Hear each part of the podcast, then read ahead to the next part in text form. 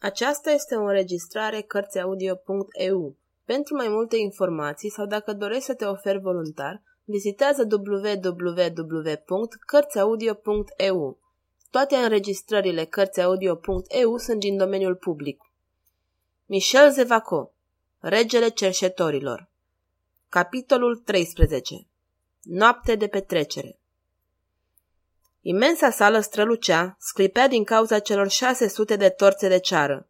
Orchestrele de viole, viori, mandoline și oboaie dădeau măsura cuplurilor care se țineau de mână, evoluau, se curbau în savante reverențe. Afară, în ploaia măruntă care nu înceta să cadă, populația Parisului, masată în noapte, privea ferestrele puternic luminate, avea partea ei de petrecere.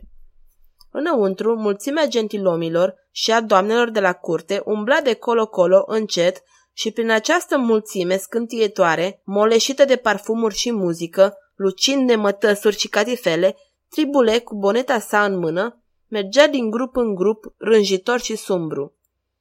La un capăt al sălii, un fotoliu sub un baldachin era locul regelui. De fiecare parte a baldachinului, oameni imobili cu halebarde în mână. Un bărbat încă tânăr, înconjurat de câțiva seniori, își plimba melancolia plictisită, căscând. Acesta era delfinul Henry, viitorul Henry al II-lea. La stânga tronului regal, o femeie de o frumusețe maestoasă venise să se așeze, aruncând o privire semeață unei alte femei deja așezată în apropiere. Era Diane de Poitiers, metresa delfinului. Și cea care o provoca din privire era Anne de Piselieu, ducesa de Temp, metresa regelui. E uimitor cum îmbătrânesc fardurile pe această biată ducesă, spuse Daian de Poatie gentilomilor ce o înconjurau. Doamna Daian se îngrașă, atrase atenția ducesa de Temp fidelilor săi. Odinioară era o statuie de marmură, acum e o statuie de o sânză. Iată pe răscoaptă, rânji tribulet arătând spre Daian de Poatie unui gentilom. Ducesa de Temp surâse. Și uită și pe fleșcăită, zise Tribule arătând spre ducesă. Ce îndrugă obraznicul acesta? striga aceasta care l-auzise bine. Doamnă, spuse Tribule, vă comparam cu un obleț, un gingaș obleț veșnic tânăr și vioi. Tribule făcu o piruietă și se pierdu printre curteni. Cuceta în sinea lui. Oare să fug? Să mă arunc de la vruna din fereste și să-mi zdrobesc asta de caldarâmul din curte? Gilet va veni, are să mă vadă. Dragul meu șabo, îi se adresă Daian de Poatie, ce se zvonește? Se întâmplă vreo nenorocire uneia dintre prietenii dumneavoastră? Cu o privire, ea arătă spre la Chantenerie, Ese și Sansac, care doriseră totuși să apară la petrecere să nu se poată spune că fusese răniți. Cei trei fideli ai lui François I o înconjurau pe bătrâna ducesă alături de alți gentilomi care formau anturajul regelui. Guy de Chabot de Jarna, gentilomul interpelat, își răsuci mustața și răspunse. Se spune, doamnă, că Maro o să compună o anume baladă ce se va numi balada celor trei șchiopi. Știți dumneavoastră, doamnă, spuse la șantenere cu o voce tare, adresându-se ducesei de temp, ultimul zvon? Spuneți, dragul meu, făcu ducesa de temp, stimulându-l pe gentilom cu privirea.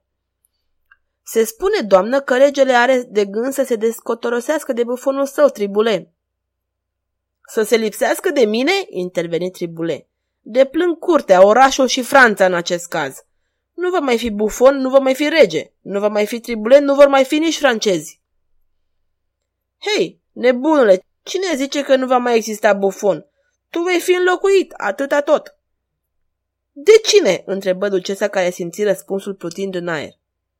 De domnul de Jarnac în persoană! Izbucniră în hohote de râs în preajma doamnei An, în timp ce în preajma doamnei Diane se auziră înjurături. Cei doi rivali își aruncară un surâs plin de fiere. Protestez, scheună tribule. Cer dreptul să desemnez eu însumi pe succesorul meu. Și nefericitul merita. Of, să fug să mă ascund în măruntaiele pământului. Desemnează-l odată, făcut tânărul Santreie, care împreună cu vicontele de Lezinia și Jarnac formau trioul Dianei de Poitiers, pe când Sansac de Se și la Chantenerie îl forma pe cel al ducesei de Temp. Regele în persoană, declamă Tribule. Bufonul acesta merge prea departe, spuse o tânără doamnă de o admirabilă frumusețe care acorda puțin atenție acestui turnir și care se numea Caterin de Medici, soția delfinului Henry. Și de vreme ce regele devine succesorul meu, cer să iau locul. El marota, eu coroana. Nu e așa că bufonul este insuportabil, spuse Caterin de Medici, adresându-i un zâmbet mai dulce Dianei de Poitiers, metresa soțului său. Dar, îi dădu gata tribule, dacă coroana are de câștigat, în schimb de plâng biata mea marotă. În acest moment o voce izbucni și anunță cu glas tare. Domnilor, regele! Tribule aruncă o privire disperată către intrarea imensei săli în care, într-o clipă, se stabili o liniște de plină. Cuplurile oprite imediat, gentilomii așezați în șir, îndesați și înclinați foarte mult, muzica întreruptă. François întâi intra, ținând-o pe gilet de mână. Vai ce frumoasă e, murmură bufonul. Dar cât de tristă pare! O, îngerul meu! Ar fi oare posibil? Aș fi oare despărțit de tine pentru totdeauna? Oh, dacă o să mă vadă, unde să mă ascund? Unde să fug? Domnilor, spuse regele, salutați ducesa de Fontainebleau. Se produse o lungă ondulare a șirelor spinării, printre foșnete de mătase și în colțul celor două metrese râjete confuze. La un rege bătrân, o metresă tânără, murmură Diane de Poitiers. Totuși, printre bărbați, era o stupefacție admirativă văzând atâta grație și farmec. Înainte dreaptă, fără să răspundă la niciunul din saluturi, ca și cum acești oameni s-ar fi adresat alteia. Ea nu pleca ochii, dar ochii aceștia nu vedeau pe nimeni în această mulțime. În acest timp, regele, care cu talia sa înaltă domina mulțimea, o conducea pe gilet de la un grup la altul. Domnule fiu, spuse delfinului, iată-o pe ducesa de Fontainebleau, iubiți-o ca pe o soră. Aceste vorbe produseră o stupefacție care se recruta până la extremitățile sălii într-un murmur de uimire. Delfinul schiță un salut plictisit, apoi, întorcându-se, luă brațul unui gentilom și îi spuse Domnule, doamna Delfin a inventat de curând o nouă metodă de a urca pe cal. Este atât de inteligentă, monseniore. A plasat pe armura șei un fel de suport pe care își așează genunchiul, lăsând să atârne piciorul, în timp ce cu celălalt se sprijină pe etier. Este chiar așa cum vă zic, domnule. De pe timpul cavalerilor mesei rotunde, damele încălicau cailor de paradă. Și delfinul se îndepărtă, meditând la lecturile despre cavaleri care îi ocupau cea mai mare parte a timpului său.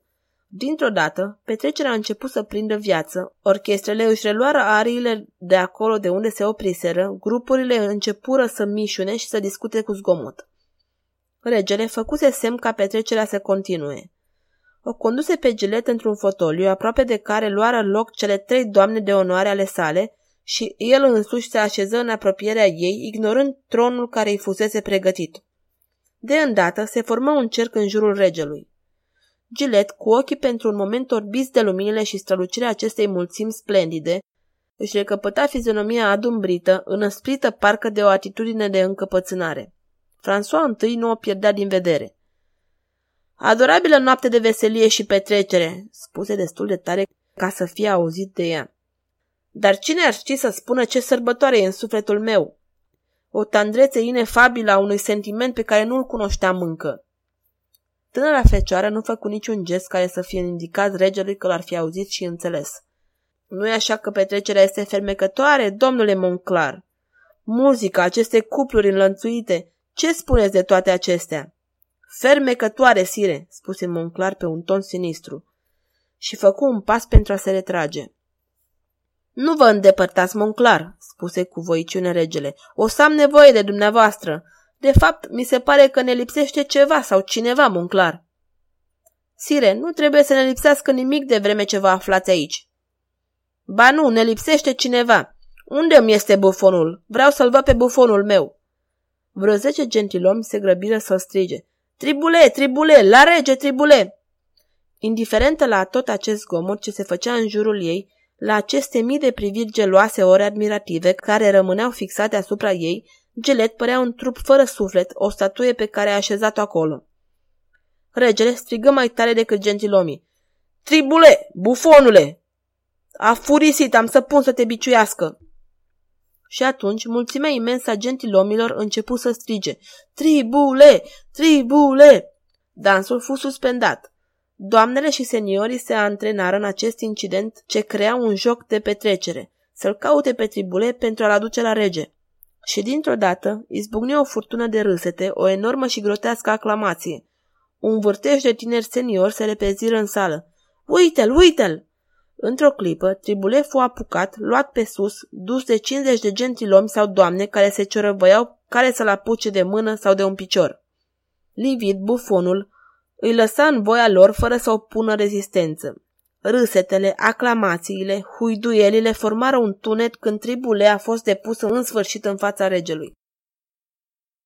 Sire, l-am găsit îngenunchiat, de unul singur într-o sală, plângând în hohote. Este o farsă. Tribuletă ăsta, numai el e în stare de așa ceva. Să te duci să plângi în genunchi într-un colț departe de petrecere. Vocea lui Tribule sună teribil aproape sinistră. Ca să vă fac să râdeți, domnilor. Bravo, viva, trăiască Tribule! Tăcere, ordonă regele. Îndepărtați-vă, domnilor, ca fiecare să poată vedea pe bufon. Apropiați-vă, domnule Florial. Gilet fu scuduită de un fior. Se întoarce spre tribule. Îl văzu, îl recunoscu. Într-o clipă, acest copil dotat cu asemenea gingașă delicatețe a inimii, cu asemenea nobilă inteligență, înțelese respingătoarea comedie pe care o pregătise regele. Într-o clipă, în grabă, cu febrilitate, căută răspunsul la comedie și ochii săi se ațintiră spre tribule. Trebuie spus că Gilet nu a fost preocupată niciodată de ceea ce făcea cel pe care îl numea tatăl său. Era intrigată că nu locuia la mica proprietate din Traua și că uneori vizitele sale au fost destul de rare, dar ea nu l-a întrebat niciodată pe bunul domn Florial cu ce se ocupă și păstrase pentru ea supozițiile prin care căuta să-și explice ceea ce era nefiresc în această situație. Explicația îi era în sfârșit dată, în mod brutal, pe nepregătite. Domnul Florial nu era altul decât faimosul Tribule. Tatăl său adoptiv era un bufon de curte. Noi am spus că ea avea privirea țintită asupra lui Tribule, dar acesta nu o privea.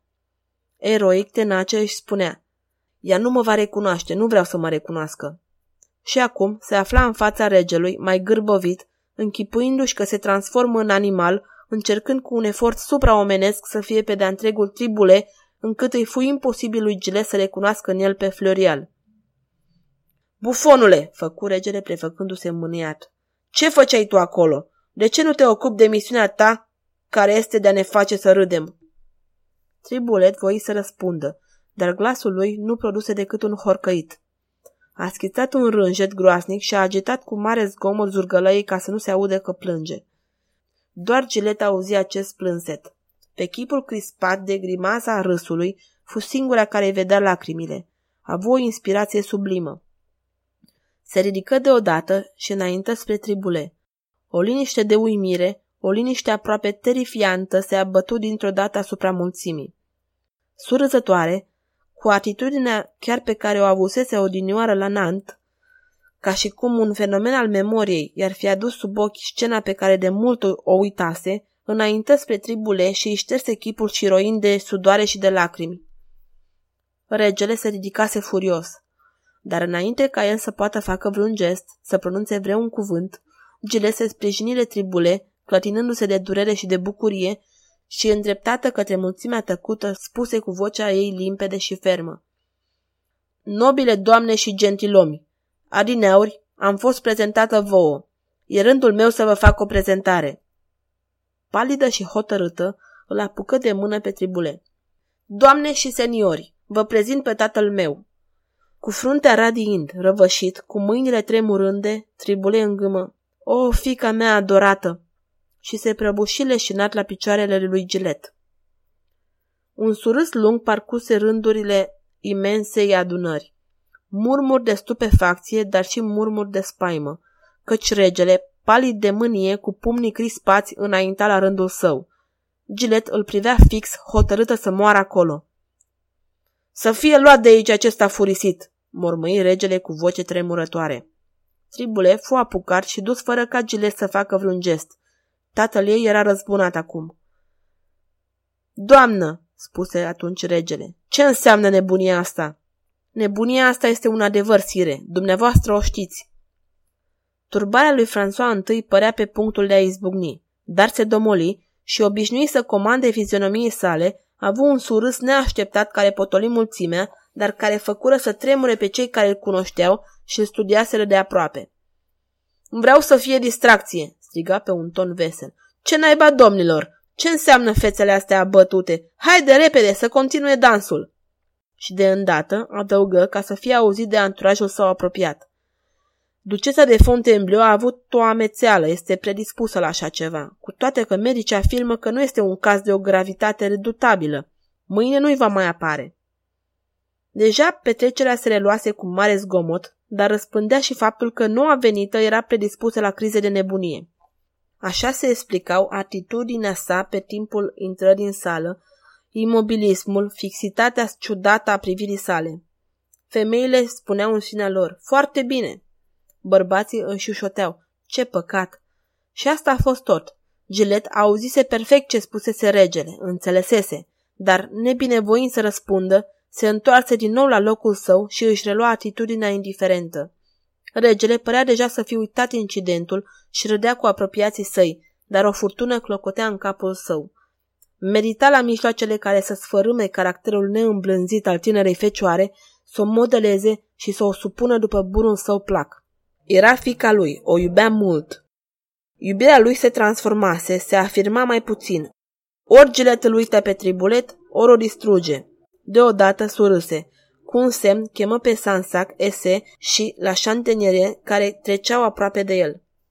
Ei bine, întrebă pe cei favoriți, unde vă sunt rănile? S-au vindecat, sire, răspunseră ei într-un singur glas. Se vede treaba că cerșetorul nu a lovit cu putere. Pentru numele lui Dumnezeu, trebuie să fi fost o lamă fină. O, sire, spuse la șantenere, mizerabilul ne-a luat prin surprindere. Știu, și de la acești tâlhari te poți aștepta la orice. Folosesc lovituri mișelești pe care știu să le execute în întuneric, când nu le se pot vedea spadele. Gilet asculta cu spaimă. Intuia precis că pentru ea se vorbea astfel. Că veni vorba, reluă regele. Ce s-a întâmplat cu cerșetorul Monclar? Care cerșetor sire? Cu Manfred, pe care vrea să-l spânzurați. Gilet își frânse mâinile. Dintr-o scenă dureroasă, regele o făcea să intre violent într-o scenă tragică. După ce a atins-o în mila sa filială, căuta să o lovească în iubirea sa. Dar, spuse Monclar mirat, majestatea voastră o știe prea bine. Ei bine, conte, fă ca și cum nu știam. De altfel, acești domni nu știu. Întâmplarea e amuzantă și merită să fie povestită în plină sărbătoare. Ea vă va părea cu atât mai nostimă domnilor cu cât fanfaronul ca toți cei asemeni lui jurase că va veni să mă găsească la Luvru. Vorbiți, Monclar! Sire, nu prea știu să povestesc. Povestiți totuși, vă ascultăm. Și regele aruncă către gilet o uitătură marcată de o cruzime rece. Ei bine, sire, am urmărit pe cerșetor, s-a pus pe fugă și, într-un moment, am crezut că era gata să scap. A profitat de un straniu incident pe care sunt pe cale să-l lămuresc pentru a trece de poarta Saint-Denis dar l-am prins din nou. Oare, domnilor, știți dumneavoastră unde s-a refugiat? La spânzurătoarea Montfason. Ce înseamnă și instinctul, zise regele. Gilet își înăbuși un strigă slab care fu acoperit de izbucnirea în râs a curtenilor. Contele de Monclar continua. Văzându-se încolțit, prins sau pe punctul de a fi prins, cercetorul n-a găsit nimic mai bun de făcut decât să se ascundă în osoar. Atunci știți ce am făcut? Spuneți, Monclar. Am închis poarta de fier. Bravo, bine gândit, strigară cu convingere Sansa, Dese și la șantinerii, în timp ce ceilalți nu puteau să-și reprime un gest de oroare. Câte zile sunt de atunci? întrebă regele. Astăzi este a șaptea zi, sire. Mizerabilul este cu siguranță mort la ora actuală. Și cum spuneți că se numește acest om? Amintește-mi numele său. Manfred, sire! Chiar în acest moment, regele văzu pe Gilet care se ridică.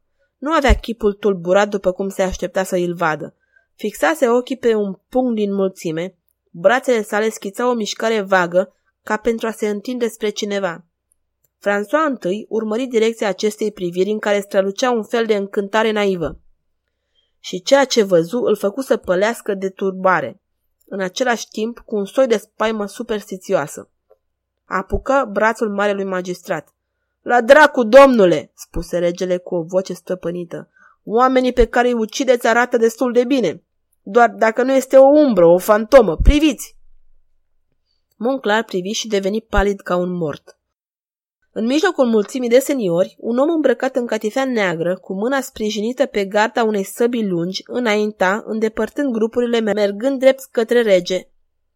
Și acest om era Manfred. Gilet îl zărise prima. Ea îl văzu chiar în clipa în care, îngrozită de povestea lui Monclar, era gata să protesteze pe lângă rege pentru disperarea și iubirea sa. La rândul său, regele îl văzu venind și înmărmurit îl privea cum se apropie fără să poată scoate un strigăt. Doar Monclar își păstra sângele rece. Făcu un semn lui Brevieux, capitanul gărzilor, și îi strecură câteva cuvinte la ureche. În acel moment, cel pe care îl credeau mort ajunsese în apropierea fotoliului în care regele, mut de uimire, rămăsese fără replică. Manfred se înclină cu o frumoasă grație trufașă. Sire, spuse cu voce tare, v-am promis să vin să vă înfrunt în luvrul vostru pentru că orice om care se luiește o femeie este un laș. M-am ținut de cuvânt. Să zugrăvești stupefacția care i-a cuprins pe curtezani și până și Monclar în fața unei atât de îndrăznețe provocări adresată regelui însuși ar fi o treabă în zadar. Nu va fi de ajuns să spunem că atât de mare a fost această stupoare că niciunul, în această adunare de bărbați, nu se gândi să pună mâna pe Manfred. Se făcu un cerc larg în jurul lui. În picioare, cu privirea calmă și chiar tristă, ai fi zis că Manfred nu avea în atitudinea sa nici insolență, nici aroganță. Era într-adevăr un spectacol emoționant, această îndrăzneală calmă și demnă. Regele era palid. Mii de gânduri îi măcineau mintea. Monclar tună. Bervio, ce așteptați? Aceste cuvinte părură să spargă starea de uimire care îl înlănțuia pe rege. El întinse brațul către gărzele ce veneau în goană.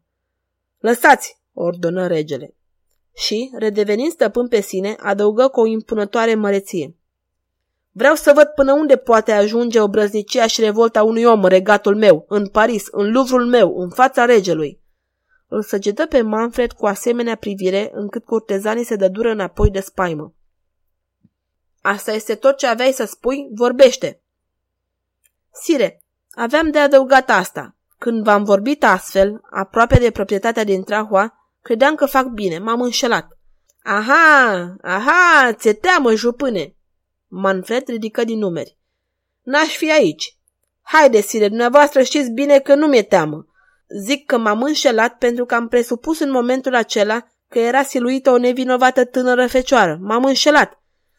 Înțelegeți voi, voi tot și dumneavoastră, doamnă. Am crezut că erați o tânără fecioară. Nu știam că dumneavoastră nu așteptați decât ocazia de a cădea în brațele primului venit. Primul venit a fost un rege. Bogat chilipie, doamnă, metresa regelui, izbucni el într-un hoho de râs. Vă salut și vă, sire, vă cer tale de a fi îndrăznit de două ori nerăbdarea voastră legitimă. La aceste cuvinte, la aceste sfidări redutabile, la aceste sarcasme trufașe și mușcătoare, răspunseră o furtună de strigăte. Beate turbare, François întâi făcuse un gest.